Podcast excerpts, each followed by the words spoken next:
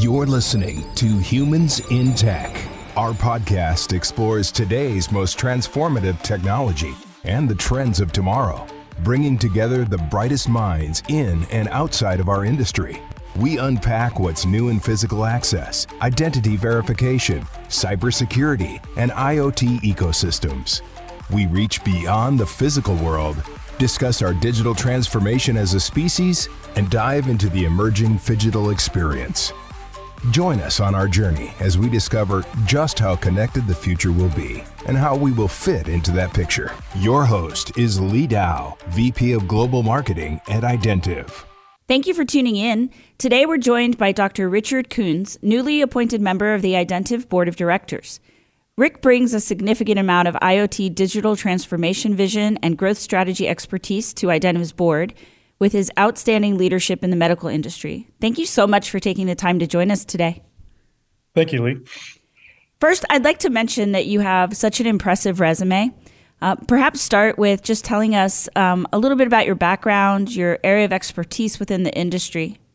Yeah, sure. So I'm a cardiologist, and uh, I did my uh, training um, in cardiology in Boston at the Harvard hospitals. Um, that's a long program because I also involved a subspecialty of interventional cardiology. Um, so that was my clinical training. And then during my fellowship at Harvard, um, I was interested in um, in clinical research, more specifically into statistics. So I got a degree in biostatistics um, at the Harvard School of Public Health, a master's degree. And um, at the time that uh, I had finished my fellowship and started on faculty, um, initially at the Beth Israel Hospital, then over at the Brigham and Women's Hospital, I um, the the interventional cardiology programs were taking off, and the FDA was increasing the requirements for approval. So medical devices like those used in cardiology could easily be approved by a small single arm registry. And um, around 1991, 92, the FDA required those devices to actually stand up to a randomized controlled clinical trial. So, being a freshly minted statistician and cardiologist, um, I was called on by a lot of companies to help design their studies. Oh, I bet. And, uh, yeah, so I started a academic CRO called the Harvard Clinical Research Institute, and uh, we basically, uh, I think when I left um, Harvard in 2005, we had 300 employees, and we ran probably 70 or 80 percent of the uh, of the medical device studies in the country um, over the course of the 1990s and early 2000s. So my background is is mainly in practicing in clinical cardiology, and interventional cardiology, but also in clinical trial methodology. So that's just such an interesting combination, um, you know, having that medical background and then also wanting to, um, you know, get more expertise in statistics. Uh, and so, how did that transition into your work with Medtronic? Yes. So, so um, part of part of exposure to medical trial methodology is to demonstrate that um, you really have to have rigorous studies to demonstrate evidence. Um, that you can easily be fooled by uh, studies that don't um, randomize or studies that don't use sham procedures or blinding. So a lot of my interest was really in making sure that um, that when there was a conclusion, it was the evidence was solid, and that's required for any kind of medical therapy. Um, when I was doing studies for Medtronic at Harvard, um, the uh, senior leadership there asked me if I'd be interested in, in joining the company. Um, and, and, interestingly enough, my first role was to run a business. And um, the first business I ran was the neuromodulation business, which is not cardiology, it's, it's neurology. Right. And, and that was a big business. It was about one to 1.5 billion in revenue. And um, we had 4,500 employees in that business unit and um, they took a relatively big risk because uh, I had did not have an MBA. Um, I had very minimal business background running the uh, the CRO, and um, essentially uh, I came on as the president and CEO of the um, neuromodulation business, Medtronic. And I did that for about five years, and it was fun. Uh, learned a lot about um, devices like deep brain stimulators or spinal cord stimulators, um, different brain targets. It was just fascinating. Um, and then around 2011, um, I moved to 2010 and 11. I moved to a more central role, which is probably better for my skill set, and that was the chief medical and scientific officer for the, the company overall. I um I was telling uh, our other new board member Laura Angelini um, that uh, who also has a medical device background um, that you know most so many in my family um, work in the medical industry. I'm sort of like the odd duck um, who uh, you know they they're like oh she does something in technology. Um, but uh, my sister's a neurologist, and um, it's you know just talking with her and you know some of the she started off in research and then moved into medical practice and um, just uh, always fascinating, you know, the, the workings of the brain and, and the body. uh, very interesting topic. So I can, I even though I'm I'm not a you know not in the medical community, it's it's still super interesting to me, and I, I can geek out on that all day long. Well, the, the neuromodulation space in particular, and that includes things like Parkinson's disease, um, even emotional problems like depression or anxiety.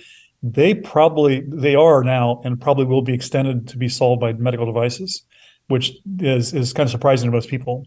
But um, mainly it's through controlled electrical stimulation of different targets of the brain. And um, it's a very complicated, very sophisticated field. It's very exciting and it's really growing. So um, the medical devices in the brain, you wouldn't think that that's going to be the, the, solution, but it's been very successful, and I think the future is going to be um, even more impressive. I completely agree. When I worked at Honeywell, there's a um, there's a whole uh, facility that Honeywell operates uh, on behalf of the federal government. So they they it's Honeywell employees, and the whole facility is filled with you know Honeywell people, but it actually belongs to the federal government. And um, while they focus on very specific federal projects, when they do have extra capacity and they get permission, the federal government allows them to use um, part of that facility specializes in miniaturization. And so they have worked on quite a few, um, you know, brain devices to miniaturize a technology um, so that it can be implanted or, or used in the body. So um, again, I just love stuff like that. It's so interesting yeah. to me. can you give us a, a, large, a large um, engineering thrust of medical device companies is miniaturization? Oh, is it really? I didn't know um, that. Yeah. So if you look at the history of a pacemaker, which started out about you know the size of a, a softball and now they're they're so small. A complete uh, dual chamber pacemaker can be inserted with a catheter, and the the pacemaker itself is the size of a vitamin pill. It's just um, injected right into the right ventricle. Oh wow! So, when you think about what that is, that means that they've been able to take the radio, the battery, the electronics and programming and software, and take it from the size of a softball down to the size of a vitamin pill, um, with even more features. So miniaturization, especially in electrical circuitry and, and CMOS chips and everything like that, is is a large part of medical devices. Which has to be such a much better outcome for the patient, I would assume. Yeah, anytime you do an invasive procedure on a patient, if you if you can minimize the invasion, uh, you know the the the incision you make, uh, the way that you get there in in a lot of cardiology, most of the highways to get into the heart are through the through the veins and arteries. So you just make a tiny little stick in the leg, and you can pretty much get anywhere in the body. That's so cool. Um, and so, it, but but it also requires you to have small enough devices that fit in those arteries and veins uh, to be delivered. So um, yeah, there's there's a I would say that if you're looking at the big trends in engineering, it is is really trying really trying to make things small. And as you make things smaller, you make them faster too, because the uh, the circuitry doesn't have to go as far. So um, this is something that's uh, that's continuing to explode. Um, and then what's even more interesting is um, uh, that I also serve on a board called Rockley Photonics, which is a silicon photonics company in in um, Pasadena, and uh, they have chips that not only use copper traces for electrons but fiber optic traces for photons. And um, these are much more efficient chips. So there's just a variety of new ways to uh, that um, engineering and medical devices is going to continue to uh, evolve. Well, um, I did uh, many, many, many months ago because um, I've, I've been at Identiv now uh, just about two years and um, learning more and more about uh, the different market segments. And I did a lot of research on just the IoT in general and the technology stack of the IoT, and you know, really figuring out you know where do we fit in in that stack and and where are we differentiated. And um, you know, really, Identiv's RFID enabled IoT solutions are, are integrated now into um, about uh, one and a half billion physical things um, and create that digital identity for every physical object and then deliver that digital transformation across, you know, just such a wide variety of, of industries. Um, and when you look at that, you know, so where do we fit in that stack? And there's a lot of there's not a lot of agreement from an engineering standpoint on even what is the IoT stack, how many layers are there, but but the the sounding layer, the perception layer, the data transfer layer is really where we live. Um, and that's really where we are, you know, experts in putting data in motion and making those connections. Um, so, you know, can you give us some personal insight into the rise in demand for more connected and sophisticated healthcare systems within that IoT stack? Yeah, well, uh, just from a, thirty thousand foot level, there are all kinds of very strong secular tr- uh, trends happening in in uh, in medicine. Um, the biggest trend I would summarize by saying moving from episodic care to continuous care. So um, the kind of bedrock of medicine is to, you know, with a chronic disease like diabetes or heart failure, is to see a provider once every three months or so. Uh, in that 10 or 15 minute encounter, that physician tries to predict what will happen in the next three months um, and may adjust the medications, and then the patient's on their own. And their next interaction might be um, a um, a problem associated with that chronic disease, a, an episode, that results in them going to the emergency room, maybe an ICU. And that's just not a very efficient way of taking care of patients, right? Is to kind of push them out the door, say, hopefully you're going to do all right for the next three months, and I'll see you and for my next visit.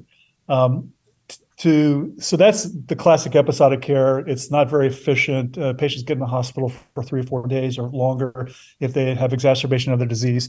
A better way to do it is to have a much more continuous monitoring of their of their disease on a regular basis that can be interacted with either um, providers or extended providers or AI ML systems. And that that trend is exploding right now. And part of that trend is the advent of a, of a variety of really interesting sensing devices that have been developed in the last few years and are continuously being developed. And then the second thing is going to be the connectivity, as you mentioned, um, between this data, uh, leveraging a variety of different um, data highways into cloud. That includes everything from the uh, local radios uh, to an iPhone, uh, faster wireless systems like 5G, um, and then of course machine learning and AI of that data in the cloud. So that that's exploding, but this, it's going to cause a massive transformation in medicine.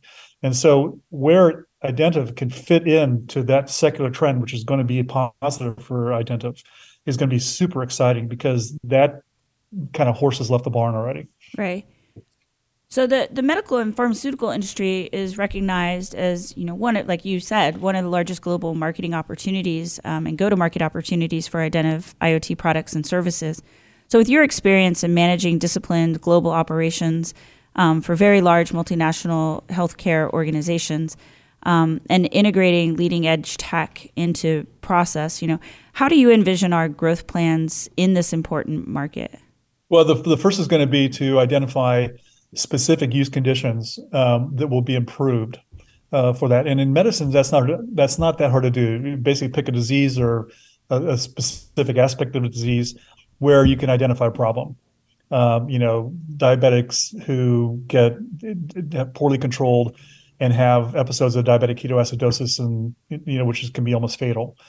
How, how how can we make that better? And that, that might be that we look at the entire episode and understand where can data flow and how can we basically add identify specific you know value uh, to that chain um, so almost all of it starts with um, identifying clear cut problems in the existing system um, understanding the use cases for those uh, uh, problems and then getting your um, engineers and creative people to say we can improve that use condition easily by you know adding this value to um, say the wireless uh, uh, stream or, or you know the way the data is handled.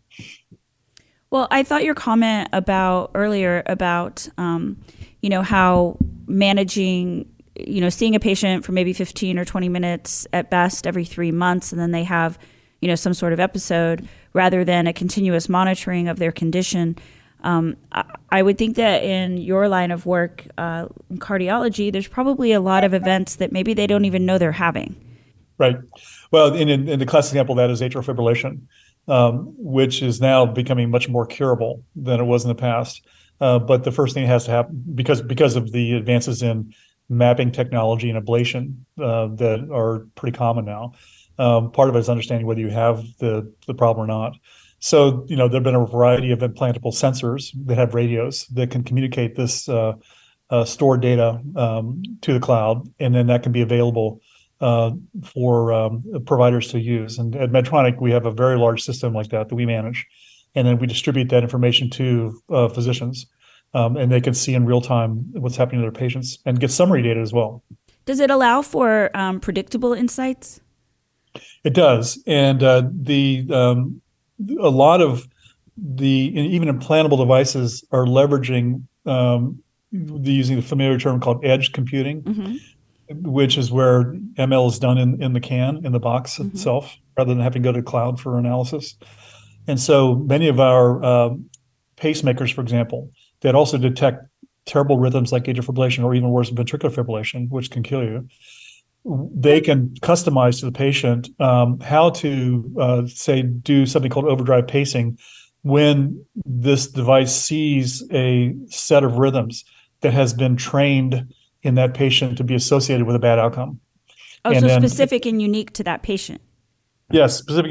Yes. Well, there's there's two things. There's there's going to be the the cluster of all patients to give you great insight because of the sample size, mm-hmm. and it can fine tune that further with the patient itself by using uh, edge computing in the device within the patient. So that that's ha- happening already, and, and a variety of changeable algorithms are are occurring, and that's um, and that's happening in not only cardiology, it's happening uh, clearly with our diabetes, where we have closed loops mm-hmm. systems for continuous glucose monitoring and, and, administration of insulin to keep someone exactly in the, the 80 to 120 zone. Um, and then we do also that in deep brain stimulation for Parkinson's. We have closed loop systems that monitor brain signals and alter the output um, based on uh, uh, outcomes that it can measure and trains it for specifically for that patient. So how do you stay super hyper connected to, you know, I mean, the thing with we talk about medical devices, right? And med tech is if it's like this really, you know, fi- finite little ecosystem, but the truth is is that within that there's so many specializations and, you know, subcategories of topics. Um, you know, how do you stay on top of what the latest and greatest is in trends and and med tech?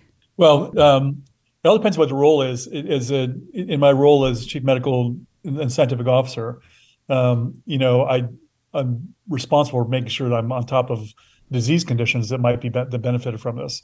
And we have a lot of people who do that, but specifically with the physician input um, as opposed to an engineering input.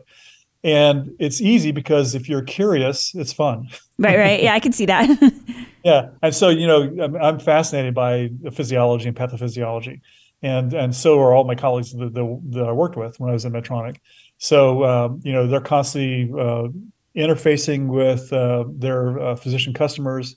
Um, they attend many of the scientific meetings uh, where they're brought up. Uh, Medtronic is also heavily involved in the publication side of things. we work with doctors on publications and we actually have our own publications and, and or support you know independent publications um, uh, you know a lot of the devices we have we want to have completely independent so we want them to write the papers not us but at the same time we support them on those on those issues too so being being uh, uh, staying abreast of the literature staying abreast of current you know water cooler talk with physicians what's bugging them the most right now um, is is really the critical inputs that you have to have um, that gives you the ideas. And then, of course, to have the interface with uh, you know electrical engineers, mechanical engineers uh, who that can solve is is ultimately the uh, problem. I mean, the, the the common model of medical device in how someone solves something, which is more mythical maybe than than real, but but was at one point an important thing is that a physician comes to an, an engineer with a problem, and then the engineer solves it. And in the case of Medtronic, that's how the company started in the 1950s. In Minnesota, um, there was a famous heart surgeon, Walter Lillehei, who did world class pediatric heart surgery. And people from all over the world would fly into Minnesota, Minneapolis, to have this uh, surgeon operate on them. When these kids got operated on, they had to put in temporary pacemakers because the the the uh, impact of the surgery on the heart stunned their pacemaker system, so they had to be electrically stimulated for a couple days. Back in the 50s and late 40s, all the pacemakers were these big vac- vacuum tube boxes that got plugged into the wall. Oh, wow. Taking AC and transferring it to DC energy. And literally, there's pictures of them. They're, they're, they're like the size of um, huge carts that they wheel around, you know, these little kids. One um, one evening in December, there was a storm and, and the electrical uh, support or power was off for a couple hours, and a baby died who was dependent on an AC powered pacemaker. And so Walter Lillehei talked to the founder of our company, a guy named Earl Bakken, who at that time was an electrical engineer repair person in the in the hospital and took care of those vacuum tube systems, and asked him, "This is never going to happen again. I need to have a battery powered pacemaker." And the story from this almost it is mythical, but the story is that Earl went to his last copy of uh, Popular Electronics, went to the back pages, and bought a circuit diagram for a metronome. For oh yeah, like a piano metronome.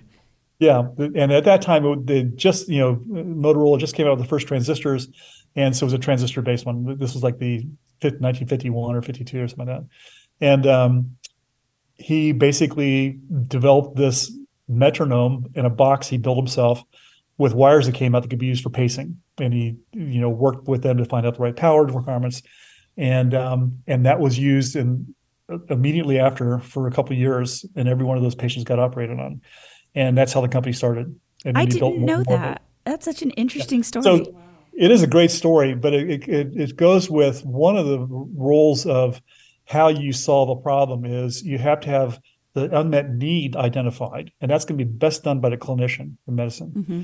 Sees this? Who every day sees a problem in their practice, or or you know they get the best insight because they deal with it every day, and then to be able to translate into a problem that can be understood by an engineer who then can try to solve the problem. Um, and that's whether that's in spine, you know, work where you're looking at, you know, pedicle screws and rods, or very delicate electrical work like deep brain stimulators. That's the common pattern of, of um, identification of a problem and invention and solution. Well, I would think it's such an amazing field to work in if you like to solve puzzles and problems.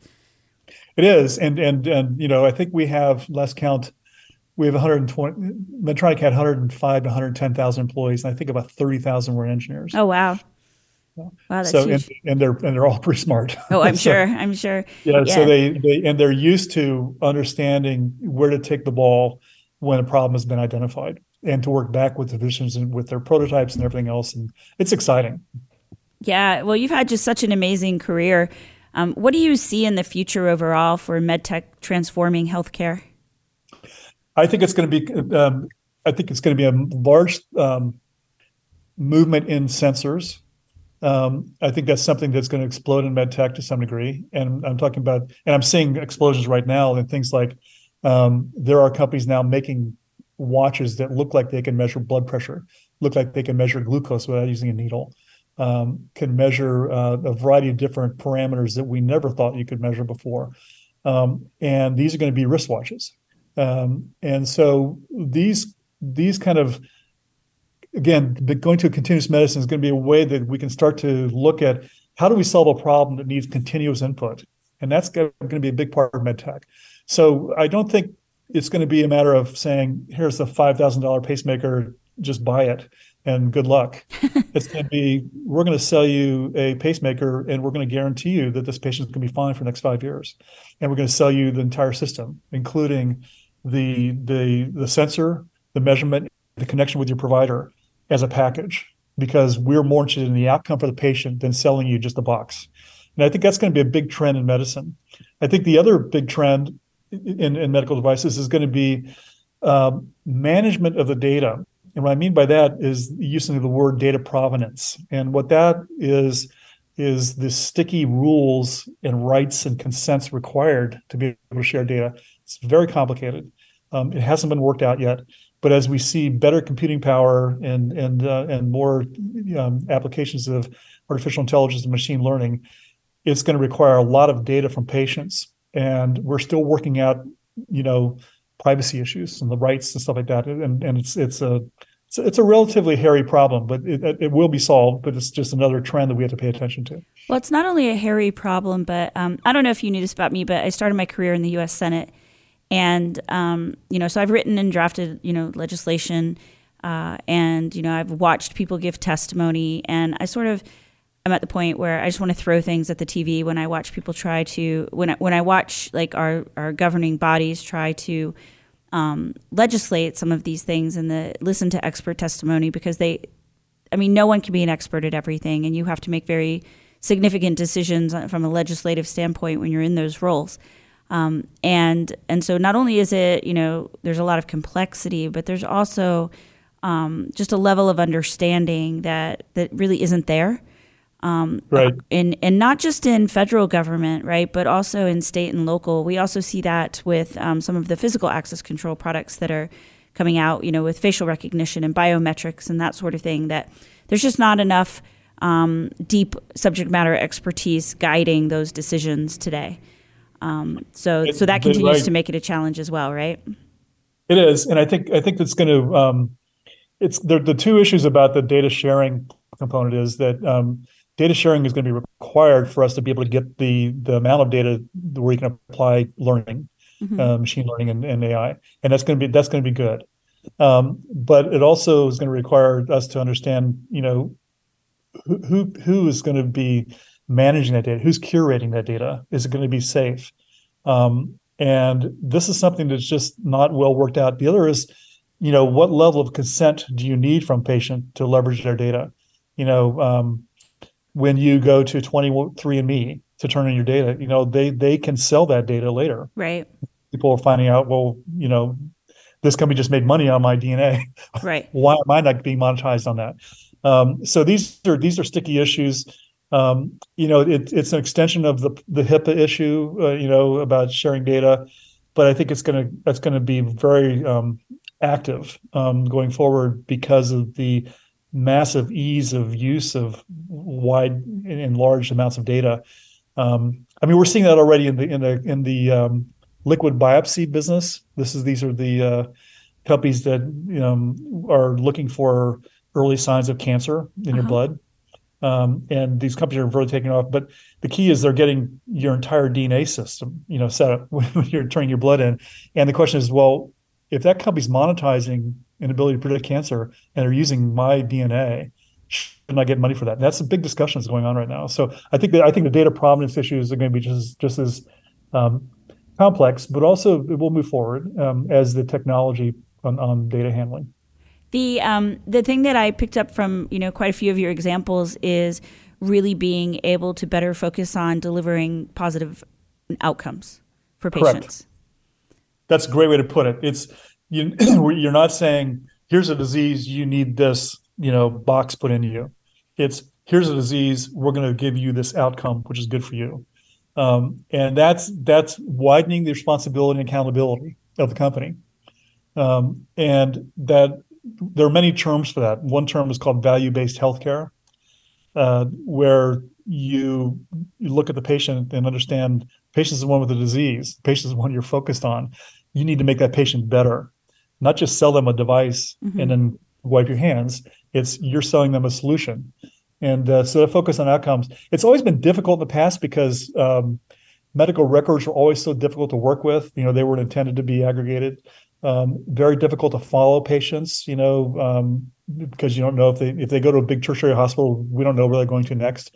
So measuring outcomes, unless you had a structured clinical trial, which are very expensive, you really can't measure outcomes.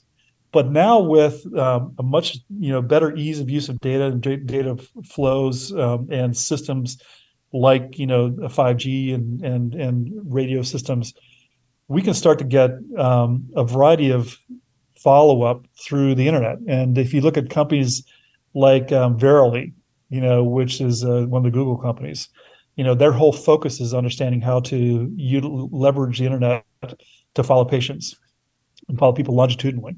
So I just think there's going to be um, a lot more tools to be able to to make some very interesting applications. I think Identiv is going to be right in the center of this uh, because um, if you look at, like you said, you know, the movement of data um, and also of of potential devices and drugs. Mm-hmm. Um, there's going to be a lot better highways to attach that information on um, once we get through the um, some of the technicalities, but also some of the policy issues like the provenance. Well, thank you so much for joining us today. Uh, I know you're one of our newest board members, um, but I found this conversation really fascinating, discussing, you know, just the transformational power of technology on the healthcare industry. And I think you brought up some really important p- topics and points that we're probably going to want to explore in additional future podcasts. Great. Well, thanks so much, Leigh. It was really fun. Of course. If you enjoyed this podcast, please like and subscribe for me. We drop a new episode every Thursday. Meet UHF RFID TOM labels. Our thin RFID on metal portfolio is a flexible way to tag and track metallic items with the highest ultra high frequency performance. Tag any type of metal item in industrial applications, container tracking, metal based commodities and goods, bike tagging, and practically any application in the automotive industry. Learn more at identiv.com.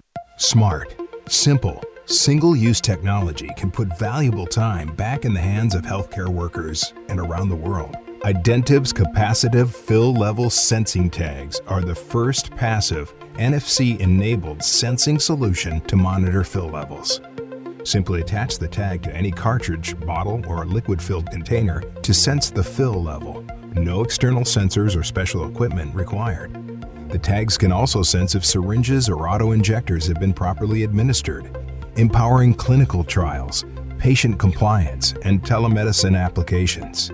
Learn more at identiv.com.